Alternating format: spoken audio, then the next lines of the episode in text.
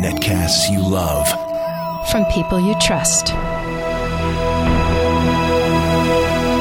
This is Twit. Audio bandwidth for Security Now is provided by AOL Music and Spinner.com, where you can get free MP3s, exclusive interviews, and more. Video bandwidth for Security Now is provided by Cashfly at C-A-C-H-E-F-L-Y dot com. This is Security Now with Steve Gibson, episode 237 for February 25th, 2010. The Power of Pointers. Security Now is brought to you by GoToMeeting. Picture yourself on a phone call, sharing and explaining something visual with GoToMeeting. For your free 30-day trial, visit gotomeeting.com slash security now. It's time for Security Now, the show that covers everything you would like to know about security online and privacy. And of course, no better person to do this than our security guru himself, Mr. Steve Gibson of the Gibson Research Corporation. That's GRC dot com. Steve is here to uh, to save us from ourselves and the bad guys out there. Oh, and those bad guys are industrious, Leo. They're, oh, they are. They really are. I did a radio interview late last night on uh, Coast to Coast, you know, the overnight show with George Noory. Oh, yeah. And, uh, you know, they like to do conspiracy theory, alien abductions, that kind of thing. And um, they call, and they always call, and it's funny because they always kind of like I think all mainstream media grab onto kind of the wrong thing mm-hmm. um, instead of like the fact that somebody could hijack your browser and you know they're they're they're they've I hear that GPS has been hacked.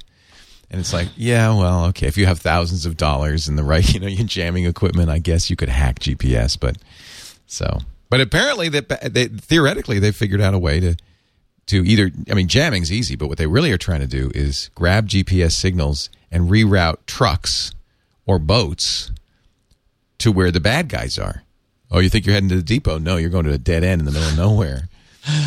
Wow. Well, that would be ser- some serious technology. I mean, exactly. it's amazing to me that GPS works at all. And of course, it's it's based on phenomenally precise timing of signals from multiple satellites. And so, you know, in order to deliberately mess with one particular target's right belief of location. I mean, that's some that's some serious voodoo. That's what I said. I mean, you can jam it. That's easy, and there's, yeah. there's easy ways to do that because it's a very weak weight radio signal. But to actually reprogram it, hmm. Mm, yeah. Hmm. Anyway, what are we talking about today? Today, um, the title of this podcast is "Indirection: The Power of Pointers," and we're going to talk about how how they existed from the dawn of computing and they have never stopped being a problem. Wow. Because they're really good and powerful and important, but boy, they're just a constant source of, of trouble. And of course, so it does tie in. I mean, this is basically sort of my continuing, um, you know, the, this thread of how computers work. And we're going to, we're going to sort of start from there. But of course, pointers being mishandled is a serious security problem. It's it's at the root of many of the of the problems that we talk about uh, every day, and we've got, of course, some problems to talk about, new problems.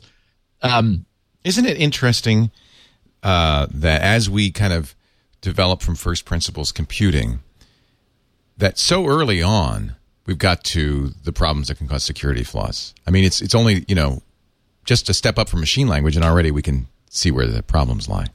Yeah, you know, it's not at all that computers were ever better at doing what they're doing. It's that when we started connecting them together, mm-hmm. suddenly, you know, you no longer needed SneakerNet in order to, you know, for viruses to jump onto floppy disks and wait to be transported to some other machine.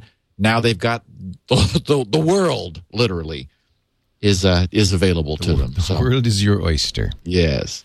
So last week we talked about Adobe and problems with Flash. Well, Adobe is still in the doghouse. Mm-mm. They have just released an out of cycle patch. So, you know, how is that uh, quarterly update going for you? They haven't done a quarterly update yet. No, they, they got such problems. I don't know what they were thinking. Oh, we're going to hold this and and Yeah, wait, yeah, do it only every work. three months. It's like good luck with that. so I wanted to let everyone know that there has been since they last heard this podcast a point update to Reader, both uh, Reader and Acrobat. The eight point series uh, went from 8.2 to 8.2.1. The nine, we, we, we were at 9.3. Now we're at 9.3.1. And so, so um, anyone using Reader ought to um, open up a PDF and then have it check for updates, and you'll find some.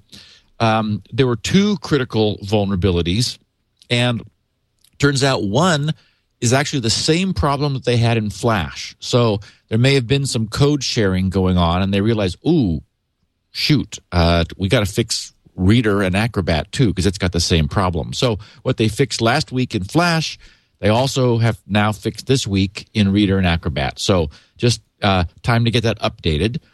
Um, Google Chrome has been updated. Anything prior to 4.0.249.89 is a problem. So that's the current version ending in 249.89. Um, and it's it's important to update if you are a Chrome user. Now we know that Google is not abandoning Chrome. Chrome, I think, has a little somewhere between five and six percent of the market right now. So it's there. It's number fourth in line in terms of browser share, and and Google certainly remains committed to it. The the the sort of the scary thing about vulnerability disclosures in Chrome is that because it's open source, full details are publicly available via source code analysis. So one problem was a vulnerability created by errors in their handling of DNS and the way proxy lists are interpreted, which could lead to disclosure of sensitive data. Um, another vulnerability resulted from an integer overflow in the V8 engine, which is their, their scripting engine. A third vulnerability is caused by an error in the way Ruby tags were being processed. Um, there's a the vulnerability number four involved the way href inside of iframes, those are inline HTML frames, were processed that could lead to disclosure of the redirection targets. Um, there's an error in the password manager, which incorrectly pre-fills the HTTP authentication dialog with uh, of one domain with the credentials for another, which could be exploited for phishing. And finally, there was an integer overflow in the way sandbox messages are deserialized that could lead could, could lead to remote code execution. So a handful of you know your typical problems that they have uh, addressed in a series of um, updates, and so anyone using Chrome should address that. And we don't often talk about Open Office, but it has just been um, updated. So, and it's you know it's very popular. It's a like you know the uh, leading big suite over on you know non-Windows platforms, Linux, Unix, and so forth. Um, and it is um, anything prior to 3.2 has a host of problems which have been identified. There's a, a series of security announcements over on openoffice.org. And so anyone who is an active OpenOffice user should just go to openoffice.org and get themselves updated to 3.2. Not all language variants are yet available in 3.2. English is, and and they're beginning to get recompiled and and and brought online. So you want to make sure that that yours, if it's you're a non-English speaker um, or you're using one of those, um, is available. So and, and these are these are things we've actually talked about uh, in other contexts. There's like you know GIF image exploits and remote execution kind of things and and it, it's it would be a mistake to think oh well not that many people are using open office so the bad guys are probably not focusing on it. What what we're seeing increasingly and we saw this with the aurora the so-called aurora attacks against google and the 30 other companies is that sophisticated hackers are getting very smart about targeting their attacks. So, for example, in the case of Google, they were able to they were able to compromise one person's machine and but that wasn't the person who had the kind of privileges they wanted or needed so they had that person's machine send email to other people within Google who did have the access privileges on their machines and that allowed the malware to jump from you know inside of Google from from a less privileged user to a more privileged user moving the malware toward their target. So, I mean, that's a, a, very sophisticated attack. And so you can imagine that if if somebody were like if if a if an enterprise were using open office org throughout their enterprise it would be possible to see that by looking at the nature of the documents that this organization produces. Well that flags them as open office. Then the bad guys go look to see if there are any bad problems with open office that could be exploited. They'd say oh look there's a problem with gif images. So they would start sending people in that organization custom custom exploits for problems they know the software the organization is using. I mean, this is really happening these days. So you know that's this is sort of the evolving nature of of exploitation of vulnerabilities. It's no longer just being sprayed out onto the internet. I mean, that's going on too, but but enterprises being targeted as Google and these other companies we know now were um, are are looking closely at the software these enterprises are using and then turning around and looking for vulnerabilities. So the fact that you're not using something that's super popular really doesn't mean that you, you're not vulnerable to to that kind of attack. That's kind of surprising because uh, you know, I mean, one of the things that Mac aficionados often say is, well, we're uh, we're not a popular platform, so we're mm-hmm. less likely to attack. So if they start attacking things like Open Office, that's a much smaller subset than the Mac universe. Exactly. Yeah. Now, my my little bit of I can't believe this happened, but it's true news is that irate parents have will claim and have sued and have proof that a Pennsylvania high school district has been spying on its students at home using school issued MacBooks with the webcam. Yep. Their, their security software that was installed without disclosure in these machines. And th- so the idea was that if the machines were lost or stolen, the security software would be used in order to help the, the district recover the lost or stolen machines. The problem is that for reasons that aren't clear, the district got caught really misbehaving. Um, according to the original complaint, there's a um, a mom and dad whose last name is Robbins, uh, who accused um, a Harriton High School assistant principal of imp- um, um, oh, I'm sorry, was accused by a Harriton High School assistant principal of quote improper behavior in the student's home. The the assistant principal showed the student a photograph taken of him at home through his laptop's web camera. Oh, God. And oh and, boy, that's not good. No, it's really not good. So the uh, the school superintendent, a guy named Christopher McGinley, said, "quote There was no explicit notification that the laptop contained security software. This notice should have been given, and we regret that it was not done. So these guys are in hot water. It, it's it's interesting. There's a there's a guy who bought a little um, a sub notebook, uh, a little Lenovo, in fact, who's a regular in the morning at Starbucks, and uh, he bought it actually on my recommendation, and it has a webcam up at the top of the screen, you know, where they typically go in a laptop. And the first thing he did was cover it up with a post it note because he just, you know, I told him that it was very possible and it had happened that webcams were used by bad guys for spying. And so he just, you know, covered it over with a post-it note. He actually uses it as as little crib notes for some of his function keys.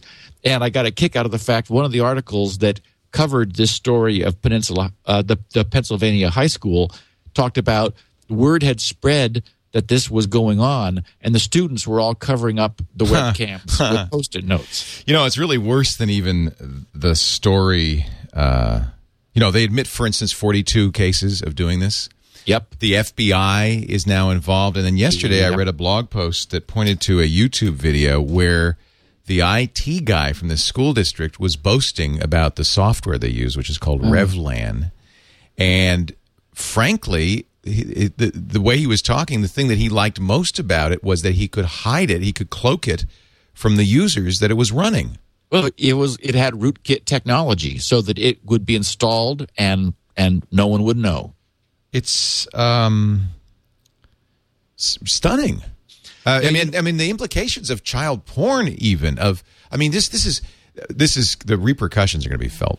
Yeah, the I, yeah, exactly. The idea that it's that there was some policy that had the school arbitrarily looking out of people's webcams. The parents of this of this student who was shown the photo of himself at, at home said that you know he was using a laptop that was duly and formally and properly authorized by the school. They they took it home. It was never reported missing or stolen. There was absolutely no reason for someone at the school to activate that machine's camera and be looking out to see what he could see. Ah. Just creepy. It, it, it couldn't it couldn't be uh, any worse. I mean, it just couldn't be any worse. It's creepy. I'm giving a seminar in a couple of weeks on. Um, it's called uh, Wired Families, Safe Kids. It's about um, keeping kids online, but keeping them protected in privacy and so forth. And you know, all schools are doing. And by the way, this is for my kids' school, and all people like me are doing is saying, "Well, kids have to you have to protect your privacy. Don't reveal this stuff on Facebook." And then this comes along, and it's the same people who are saying, "Don't put your stuff on Facebook," who are spying on you. It's uh, sh- well, if there's any silver lining to this cloud, is that people will now be much more thoughtful about this whole thing. I mean, Well, yes, and I think, for example, that's the same con- the, the same upshot that um, will result from the trouble Google got in with with the way they had Buzz originally configured. As I'm, you know, it's Right.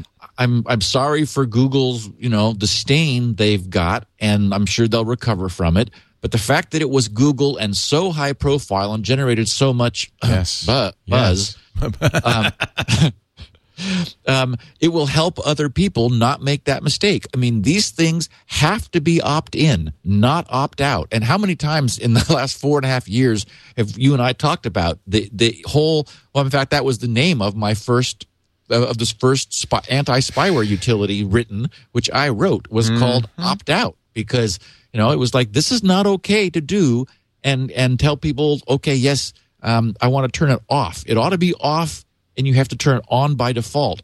I mean, on if that's what you want. And the reason people people don't have things that way is they are trying to get some leverage. I mean, Google knew that if this all this was turned off by default, then all this miraculous, you know, social networking glue that would all knit everything together wouldn't just happen.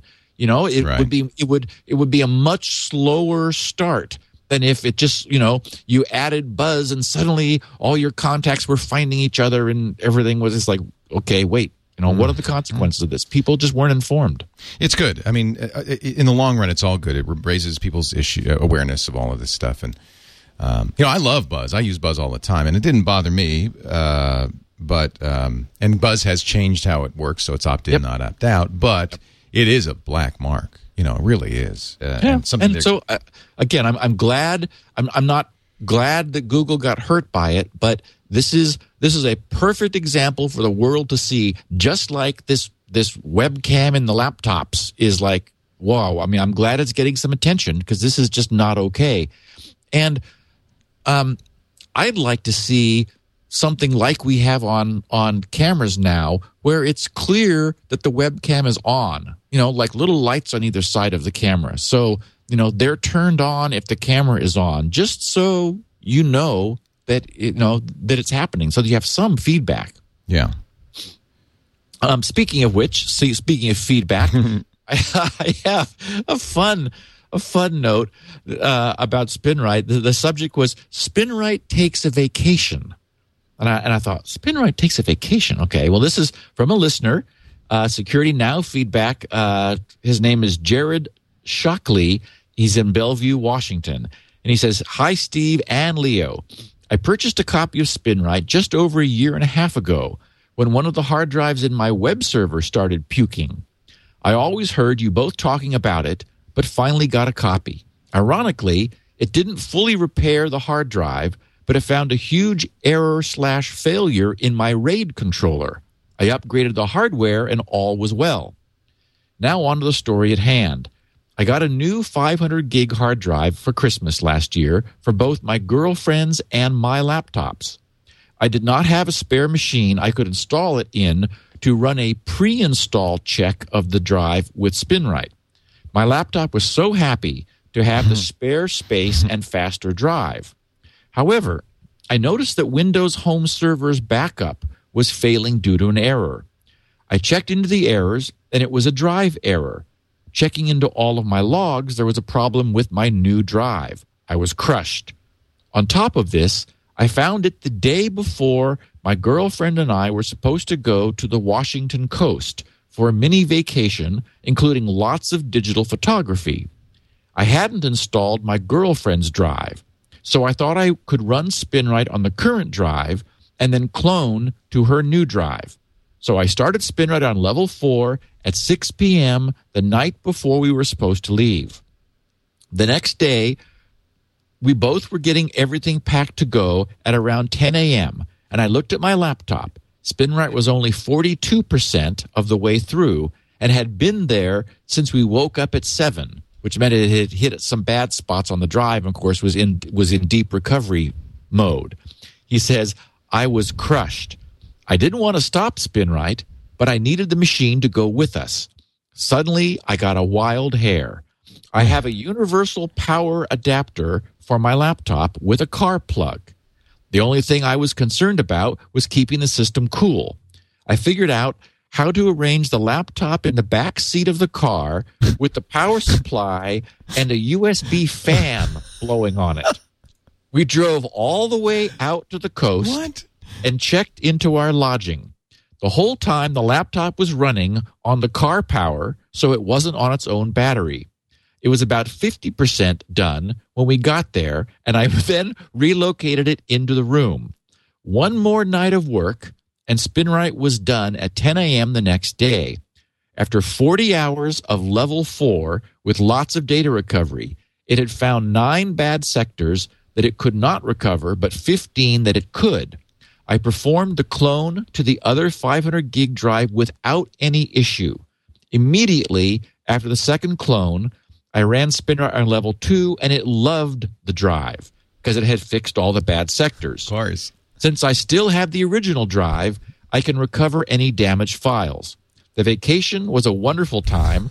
The little I needed to do was a, I was able to do on my uh, Triple E PC while Spinrite saved the day. As I just took a new job as director of IT for a company, one of my first purchases is enough licensing for Spinrite to have a site license. Thank you for a great product, Greg for awesome tech support, Sue for incredible customer purchasing support, and Leo for putting everything on the internet. Sincerely, Jared Shockley. Well, that's nice. That's Great really note. nice. Yeah. Yeah. And and deserve it, Steve. Well, it's uh, I paid my dues. So there's a word in um, programming called that indirection that is one of the fundamental programming concepts, and I remember very well when I first started studying uh, C. I mean, I remember peek and poke from basic, which is essentially the same idea. But when I first started studying C, that was the hardest thing to get was indirection, and Yes. that's what you're going to teach us. We're going to talk about it. It it is it's something I didn't want to get into week before last when we laid out the fundamental architecture for how simple a computer is because we're because it begins to add a little more complexity but it it existed back then on a PDP-8 um, on the PDP 11 the the early Data General Nova machines it's always been there and it's a very powerful concept, but the power is the problem. So we're going to cover the whole issue of indirection and pointers. The power of the pointer in just a moment. Before we do that, though, I want to uh, take a little break and mention our friends at uh, Citrix who do Go to Meeting. You know, actually, there's a there is kind of a relationship here to Go to Meeting. Go to Meeting is like setting up a pointer to your PC, in a way. Um, in fact, if you go right now to gotomeeting.com slash security now, you can install GoToMeeting on your office computer or whatever computer you're sitting at, but put it on the computer that you want to access remotely. And now it's like you've put a uh, like a pointer to that computer at the GoToMeeting servers. And now, um, anytime you want to have a meeting, you're on the phone with somebody and you're talking about something you want to um, uh, you know them, them to see a PowerPoint or you've got a spreadsheet. Maybe you work together with somebody on documents and you want to do it kind of at the same time. You say to the person, "Go to gotomeeting.com." Am I go? Am I pushing this analogy too far? I don't think so. Go to gotomeeting.com. Here's the meeting ID. Now they go to go to meeting, but they get a pointer back to your computer. See what I'm saying? And they see what's on your desktop because they do it this way. There's NAT traversal is automatic. There's no firewall issues. There's no, uh, you know, you don't have to DMZ anything. You don't have to port forward. It just works. It's this kind of three party system. And suddenly it's fast. Suddenly they're seeing your computer. I mean, they're seeing what's on your screen, the PowerPoint, the spreadsheets. You're working together. You're collaborating. Great for training, even. They can literally, they can be sitting on their computer anywhere in the world, Mac or PC, by the way. And you can show them how to use a program that's on your computer. And then you can say to them, okay, now you use it. But I don't have the program. No, no, no. Use it on my computer. They can. Go to meeting. It makes those boring old conference calls something real, something visual, something effective for sales presentations, product demos, training sessions, collaboration. There is nothing better, especially because you can try it free right now for a month. A month of unlimited online meetings. One month, 30 days. Go to gotomeeting.com slash security now. Give it a try. I know you're going to love it. All right, Steve, I'm ready to become uh, indirect. Was Okay. that, I think that was an apt description of, of a pointer. Eh, It was a high level pointer.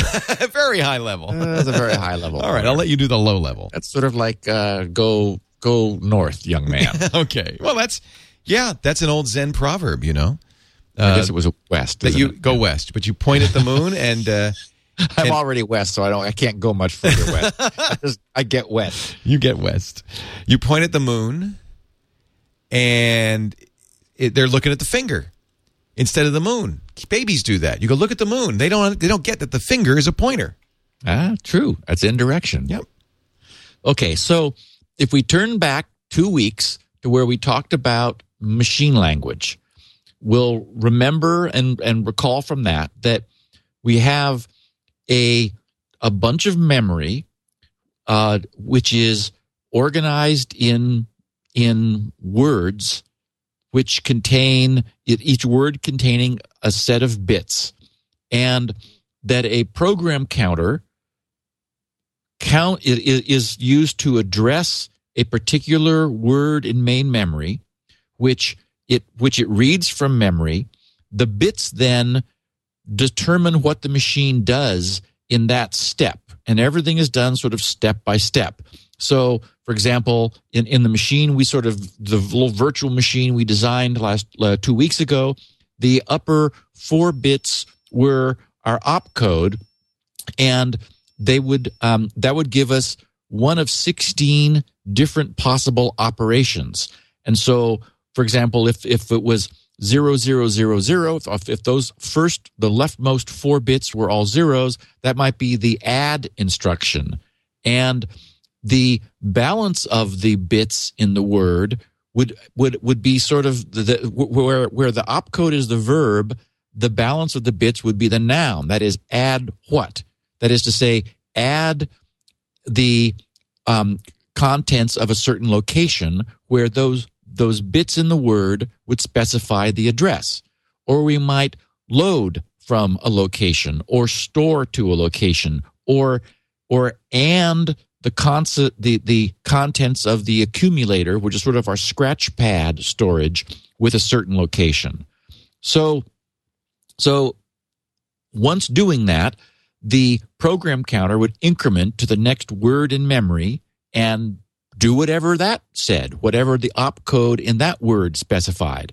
And so if if you really think about it, it's it, it's a script. The, the this program is a script of of step by step instructions which the computer executes, and it gets a little more complicated because it's able to step out of sequence using skip and jump instructions to to go somewhere else. So there's our computer. Now imagine a problem as the designers of this early computer and all early computers did, where, for example, we we have a document that's that's living in the computer's memory, and we want to search it for a certain word, which you know, and and we use find in our word processors all the time. The idea being that the computer needs to scan down through memory through this document to find what we've told it we want it to locate. So with this simple computer that we've got, how do we specify a succession of different addresses in memory? That is, you know, the the word contains the address we want to load, but it just contains that one address.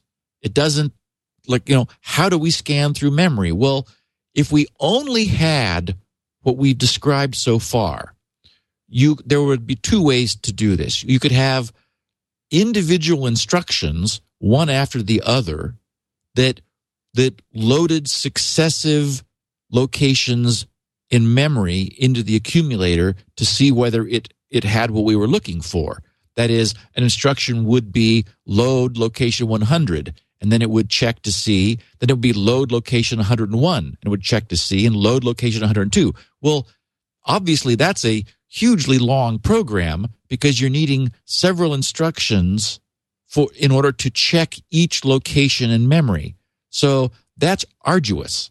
Now, another approach, the other approach would be something that is generally frowned on, and that is self modifying code. That is to say, since the instruction itself is in memory, and for example, it said load location 100, then the program could change that that the actual data for that instruction from 100 to 101 and then load it see if we found it if not then increment that that location of the actual specified in the program to 102 so the problem is that it, it requires that the program is modifying itself which becomes messy pretty quickly. So what what the original architects of these of these early machines decided is instead of the instruction like said load 100 instead of that instruction specifying what to load the instruction would have an option of specifying the location that contains the address of what to load. Okay, so and it's it's it's we have to be careful even the by like the way we talk about this because it's it's amazing how easy it is to get tangled up. But in in these early instruction sets, um, as I talked about it so far, we had, for example, a four-bit opcode, and the rest of the bits specified what the opcode acted on, what what address in memory was loaded or stored or added or whatever. These early computers used one more bit. That is, so there was an opcode of, of four bits, and then, for example, another bit right next to it called the indirection bit. And then the rest of the bits that were remaining specified the location. That is to say, that the designers of these machines took one more bit for this purpose from the instruction. So what this meant was if the if it was an a so-called for example an indirect load, if it said load indirect 100, what that meant was you would the, the, the computer would would get the contents of location 100 and treat the contents as the address to load the data. In other words, that the the location, the, the, the contents of location 100 was a pointer to the data that should be loaded. And that is a incredibly powerful concept. That It is seems so simple. well, yes.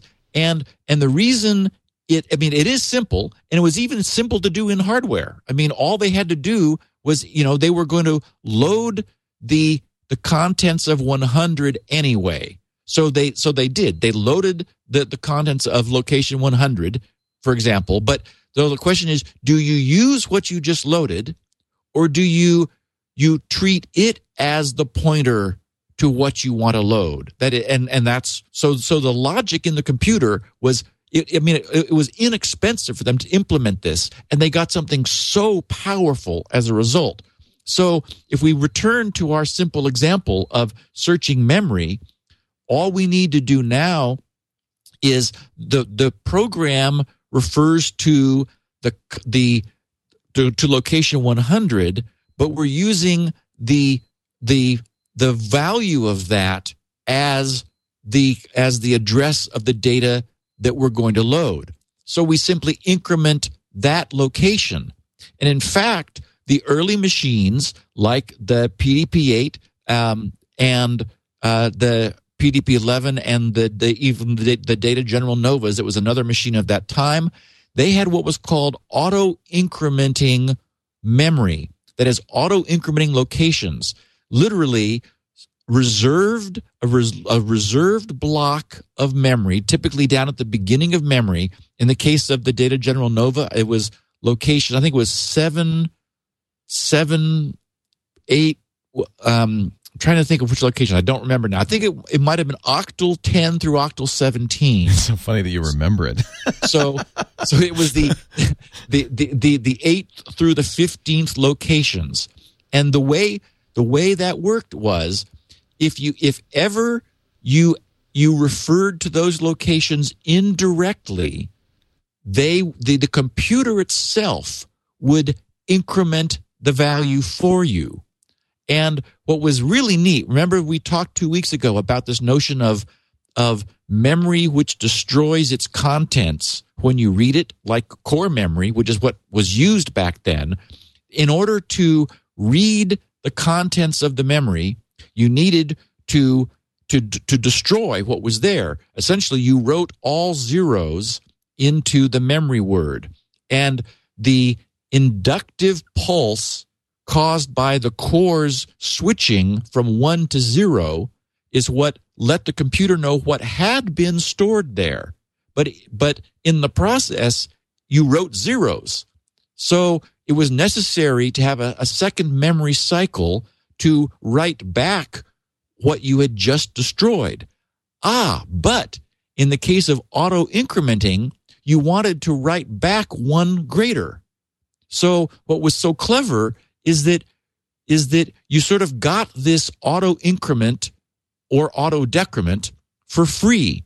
That is, it's for, it sort of folded it right into the the the recovery of the prior contents of the core memory, so that again, very simple logic to just increment the value by one. We talked about that last week in one of our Q and A questions about how do you increment something, and it's it's you know very simple logic to do.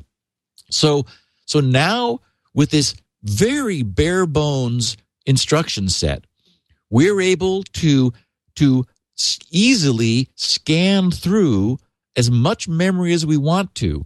We simply say instead of using location 100 for example on a on, on a pdp-8 or even in the early data general nova the, the nova also had auto decrement blo- a block of memory. And when you, when you referred to it indirectly the computer would decrement so that you're able to sort of scan from high memory down as opposed to low memory up.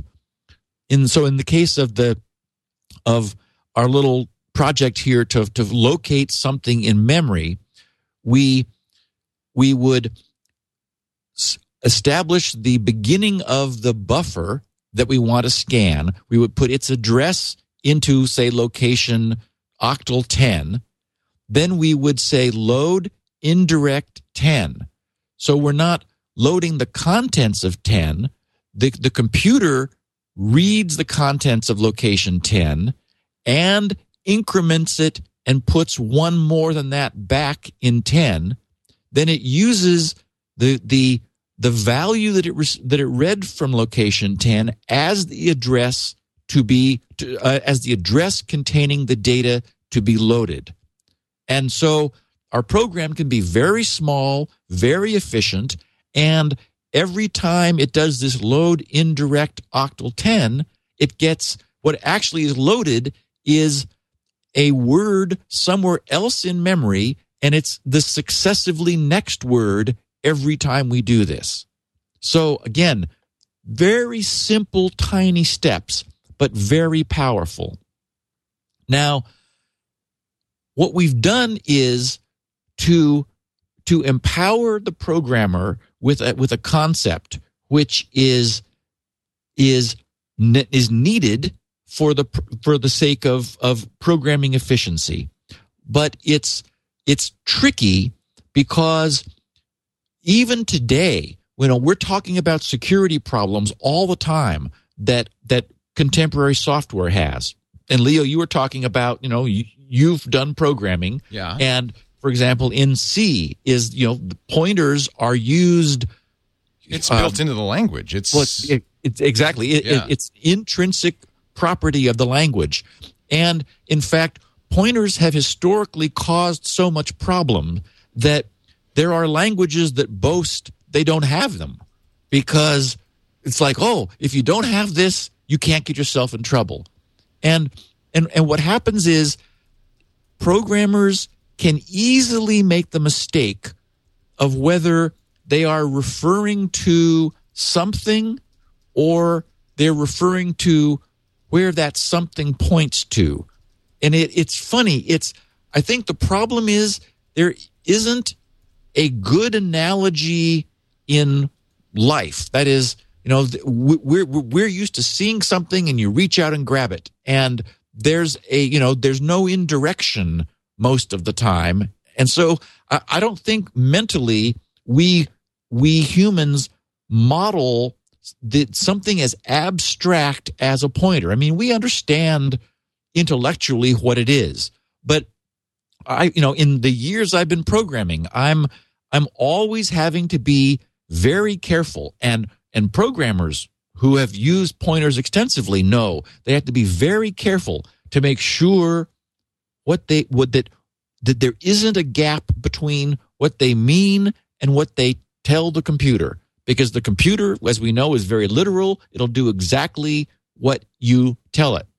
So one of the you know in, in for example in in c or any of these pointer based languages you you need to be able to get the address of an object as opposed to the contents of the object and if you think about it if you had a language say like basic basic the the, the, basic language until you had for example peek and poke as, you- as you were referring yeah, to Leo. yeah. Um, Which is that's indirection in a way, right? Because you can. Oh, it, it absolutely is. Yeah. If you just have a the, the basic language where you say, you know, A equals one, B equals two, C equals A plus B, you cannot get yourself in trouble. I mean, the there's no notion of of pointing to something else. You know, A and B are variables. The the language takes care of that for you. If you say C equals A plus B, then again, the compiler is is is completely hiding that.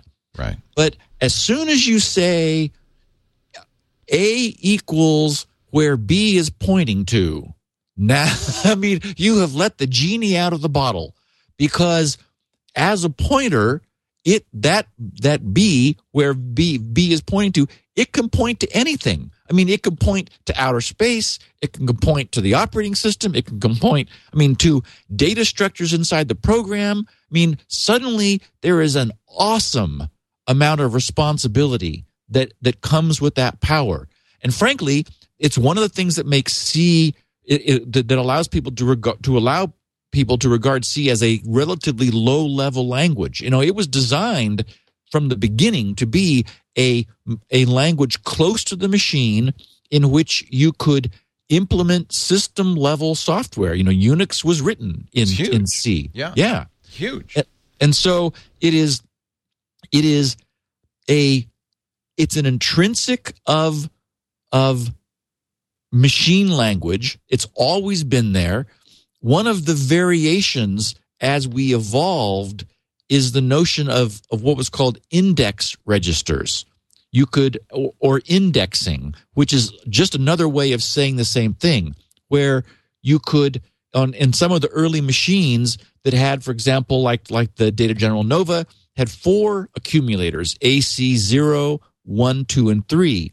And the the last two accumulators, AC 2 and 3, could be treated as so-called index registers, which is exactly what we're talking about. We're we're we're saying that they contain the address of the target location rather than their contents being used directly. And index registers are a are a component and, and indirection is, is a component of all contemporary machines today. They, you know, they, they come in different shapes and sizes and an additional complexity, but but this this basic structure um, has been around from the, the beginning and is really powerful. Indirection. Next, recursion. You're gonna. I mean, you. you ind- I tell you, pointers was hard for me, even though I had, as I said, had experience with peek and poke. The little caret and the little ampersand and C. It was like I use what when, but once you get it, it is so powerful, and it's really not that hard. You just did a great job in 15 minutes of explaining it. Well, it's not it's not hard.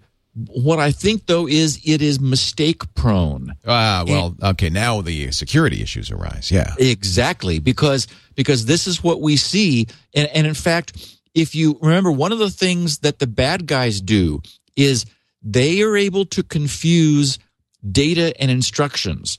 The bad guys, Right. when we talk about remote code execution exploits, the the the idea is that data in a GIF image or in a buffer that is that is tr- that is moved across the internet, it is not supposed to be executable. But but because of the power of pointers, literally for this reason, because of the power of pointers, it is possible for data to get confused with code and for the bad guys to leverage this power to get the data that they've provided to be executed as code. And at that point, all bets are off. Yeah. That's why you have this feature in Windows uh, where you can't execute code out of the data uh, stack. Right. Uh, DEP, data execution protection. Right. The idea is that that the that there are regions of memory which a programmer can, when they're setting things up, they're able to say, okay, I intend for this buffer to be data, not executable. And that was a feature added relatively recently to, in, in the case of Intel, to the Intel architecture, so that so that blocks of memory that were being allocated by the operating system could be marked as as read only, uh, writable, or executable, eh, or not in the case of of leaving this bit off, so that literally, if your program attempted to jump, that is again, we're we have a program counter in today's processors, just like we did back then. So if your program counter attempted to be set to the address of of an address inside this block of memory. There's there are gates in the chip which check the the the the privilege bits associated with this allocation of memory and say, "Oh, wait a minute. The execute bit is off on this block of memory.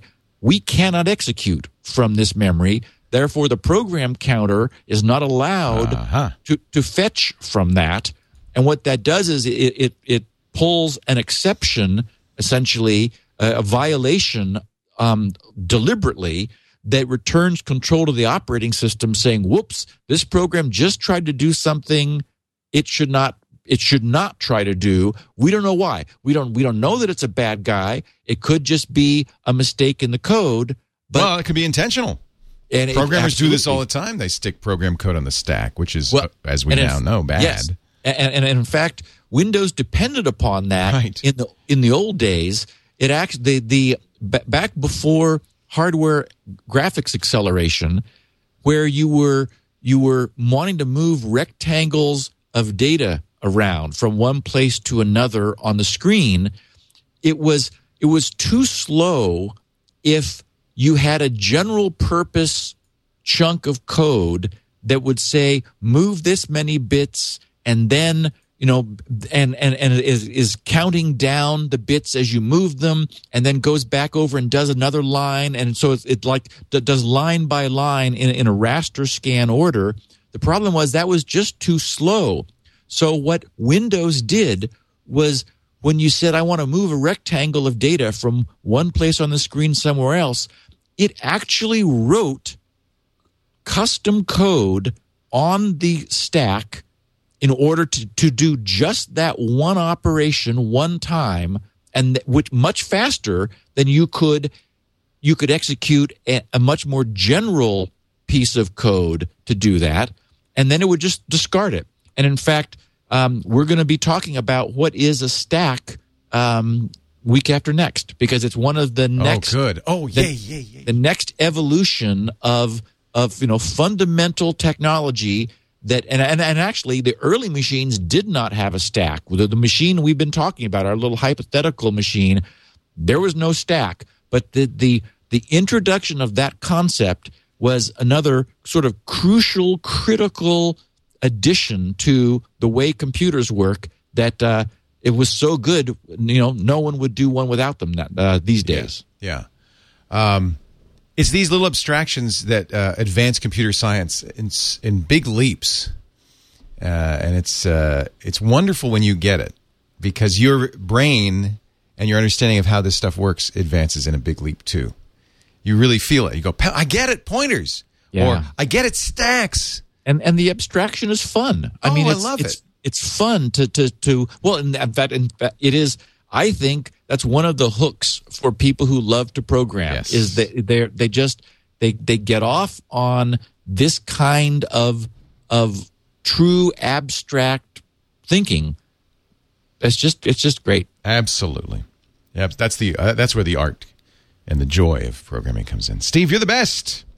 Steve Gibson is the uh, man in charge at the Gibson Research Corporation, grc.com. You can find SpinRite there. That's his that's his bread and butter, his day job.